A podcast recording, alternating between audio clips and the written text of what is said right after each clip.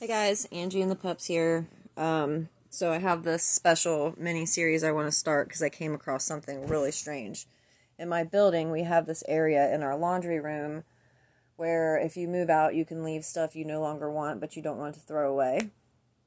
And um, I found this book down there and it's really cool. And this guy gave it to me and I didn't think anything of it and I threw it on my bookshelf a couple years ago and uh, I came across it the other day when I was cleaning, and as I was flipping through it, I found this silly note in here. This is a book for teens called The Scary States of America by Michael Teitelbaum.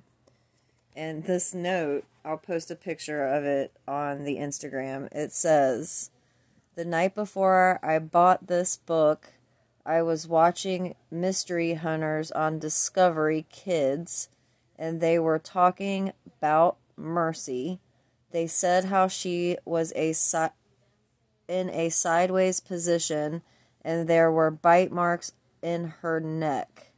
As ya can guess, like Gigi, I'm a vamp freak too.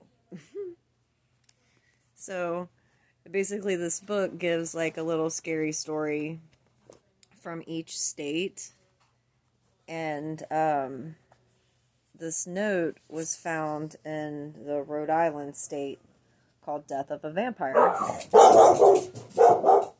There was Nikita. Okay. Rhode Island, Death of a Vampire. What I learned in class today. Rhode Island is the smallest state in the United States, but it but it has the longest official name State of Rhode Island and Providence Plantations. From east to west, the state measures 37 miles, and from north to south, 48 miles. A story you won't find in your textbook. I told you about my pal Goth Girl and what a total vampire freak she is. I thought our little adventure in that Mississippi cemetery was frightening enough, but then I got this IM from her Seems she's been spending a little too much time in cemeteries for her own good. Instant message. Goth Girl 485. JS, sup, dude. Paraguay. Hey, Gigi, long time no I am. I haven't talked to you since Roswell. Gigi. Yeah, well, I've worked hard to forget that group of losers you call friends. Paraguay. You're my friend. Does that make you a loser? Gigi. Bite me, okay? Paraguay. Do I sense a vampire story coming? Gigi. Good guess, psychic boy. This one goes way back, but we're not talking capes and bats and all that good evening, welcome to Transylvania stuff. I uncovered this legend on a family road trip, so don't ask. Paraguay. I hear you, those can be serious drag. Gigi. My folks are all we're going to explore America, and I'm all, whatever, can I just stay home? But of course I couldn't, so we ended up in Rhode Island. That's where I heard this local story, and you know, I just had to get a rubbing of that gravestone. That's when the seriously creepy stuff happened. Paraguay. Tell, tell, tell. Gigi. Chill, dude. I'm telling, I'm telling but I have to start with the local legend that brought me to the cemetery. The story begins on a farm in rural Exeter, Rhode Island. I don't know if I said that right or not. In the 1880s, George T. Brown was a successful farmer and was happily married to Mary Eliza Brown. They had two daughters, Mary Olive and Mercy Lena, and a son, Edwin. You know, like a perfect family but then George's luck ran out. In the fall of 1883, his wife Mary got sick with tuberculosis. No vaccine or cure existed at the time, and the disease was like everywhere. By December of that year, Mary was dead, and George was a grieving widower with three children to raise by himself. Then, a few months later, more bad luck, George's 20 year old daughter, Mary Olive, gradually lost her strength, healthy color, and appetite the first signs of the dreaded disease. By June of 1884, Mary Olive was dead too. For the next seven years, George, Mercy, and Edwin struggled along trying to move forward after so much death, but then the horrible disease returned. 19 year old Mercy got tuberculosis and deteriorated very quickly. She died in January of 1892. Soon, 24 year old Edwin began showing signs of the illness as well. Poor George Brown couldn't do anything but wait for his son to die. He wondered how he would ever get on with his life. He also worried that the disease might come for him next. Part of him hoped it would. Local superstition was that when one family was hit hard by tuberculosis, the cause might be a dead family member rising from the grave to devour the living. In other words, a member of the family had become a vampire and was slowly picking off the others, infecting them with the disease. Hello, that got my attention. George was a very down to earth guy who didn't believe this legend for a second, but many of his neighbors did. I did too when I heard it. And they soon began insisting that he do something to protect himself and them from the possibility that his wife or one of his daughters might be a vampire. People back then believed that you could cure tuberculosis by digging up the dead body of a relative who had died from the disease and burning the corpse's heart. The ashes of the burnt heart would then be mixed with water and consumed by those suffering from the disease. Ugh. Hoping for a cure by healthy people to protect them from getting sick. Gross. George wanted no part of this, and his neighbors wouldn't let it go. Finally, George agreed to have the bodies of his family dug up. Hold on a second. So, okay, the ashes of the burnt heart would then be mixed with water and consumed by those suffering from the disease, hoping for a cure or by healthy people to protect them from getting sick. Okay. On March 17th, 1892, Mary Eliza, Mary Olive, and Mercy were dug up from their graves. The bodies of the two Marys were totally decayed, their flesh was gone, their bones rotted.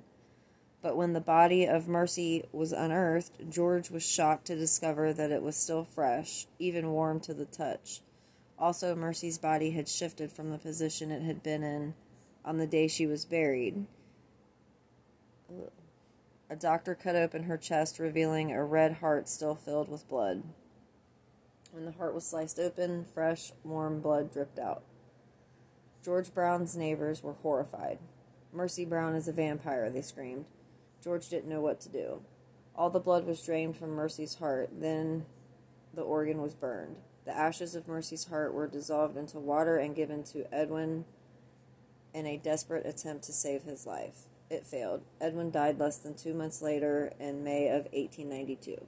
However, no one else in the Exeter in Exeter contracted tuberculosis after that day. Oh, contracted. Sorry. George himself lived to be 80 years old, and the townspeople firmly believed that on that fateful day in March of 1892 they had killed a vampire named Mercy Lena Brown. Sick stuff, huh? Paraguay. So naturally, the minute you heard this story, you rushed out to the grave where your paper and charcoal to do the rubbing, with your paper and charcoal to do a rubbing. GG, wouldn't you? Paraguay. Any sane person would, so what happened? I know you didn't get in touch, so just tell me this dusty old legend. GG. Correctamundo, dude. Check this out. I snuck out of another boring tourist thing, the world's oldest schoolhouse or whatever, and headed right to the cemetery where Mercy Brown was buried. I had my pad and charcoal with me. I never travel without them. For all the fuss about the legend, it was kind of hard to find the grave. No big markers, no lines of tourists, no plastic gravestone replicas for sale, just a normal stone slab with her name and birth and death dates carved into it. I knelt down on the grave and placed my rice paper over the stone. As soon as my charcoal touched the paper, I felt something had grabbed my throat. My chest grew tight, and I had started coughing uncomfortably and uncontrollably. No way. I thought at first, I'm rubbing the grave of someone who died of tuberculosis and I start coughing. You and I both know that weird stuff happens, but this seemed too obvious. Maybe a bug just flew down my throat or something. I tried again at this time.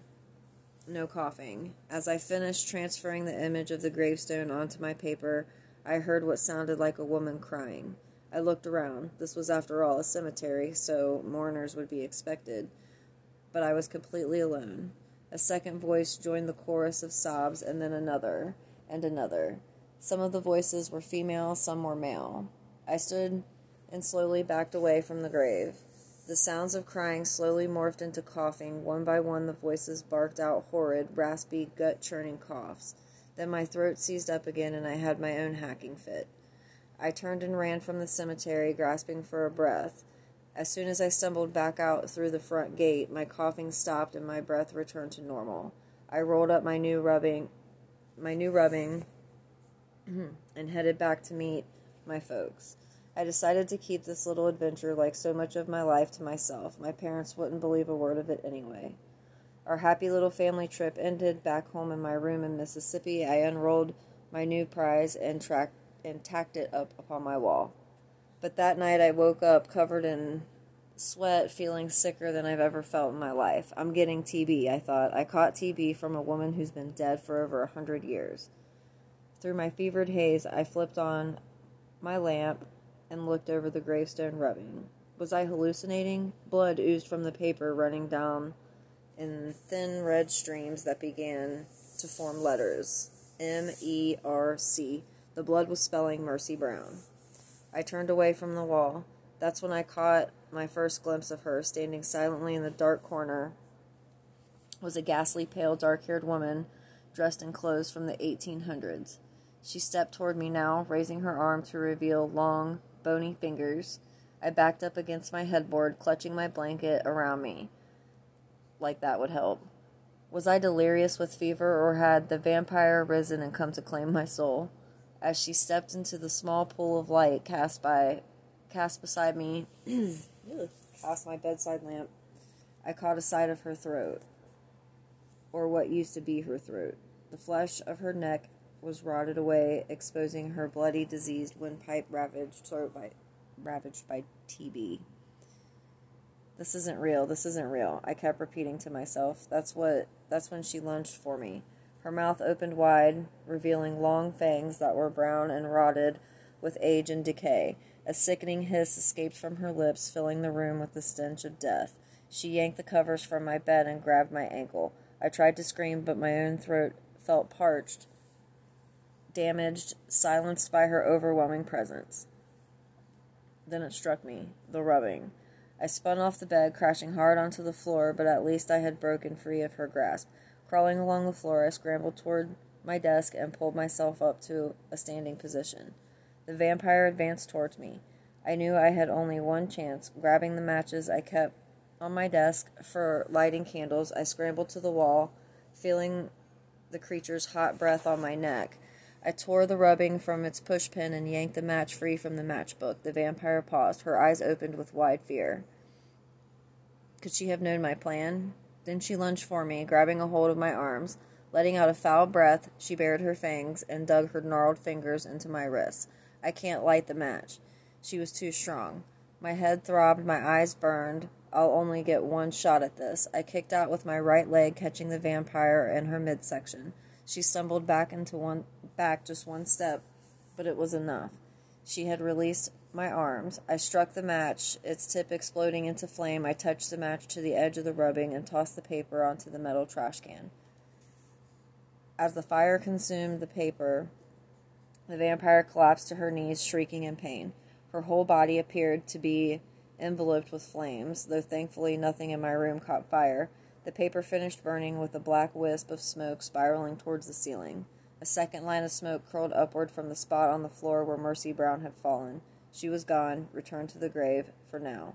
My fever broke instantly, my cough disappeared. I was bummed. I hated losing a gravestone rubbing for my collection, but you do what you gotta do, right? So, that's a, that's a cute little vampire story. Um, I decided to do a little mini series on this because I think the stories are are kind of cool. It says they're true. I don't know if they are or not. I could look into it more. If you have any suggestions on what state you want me to do next or anything like that, what state or if you know anything about this story, please email me at talkingtomydogspodcast at gmail.com or comment on the Instagram page at Talking to My Dogs.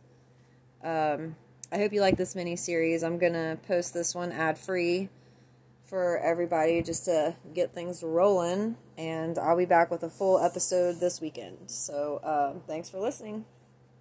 Bye.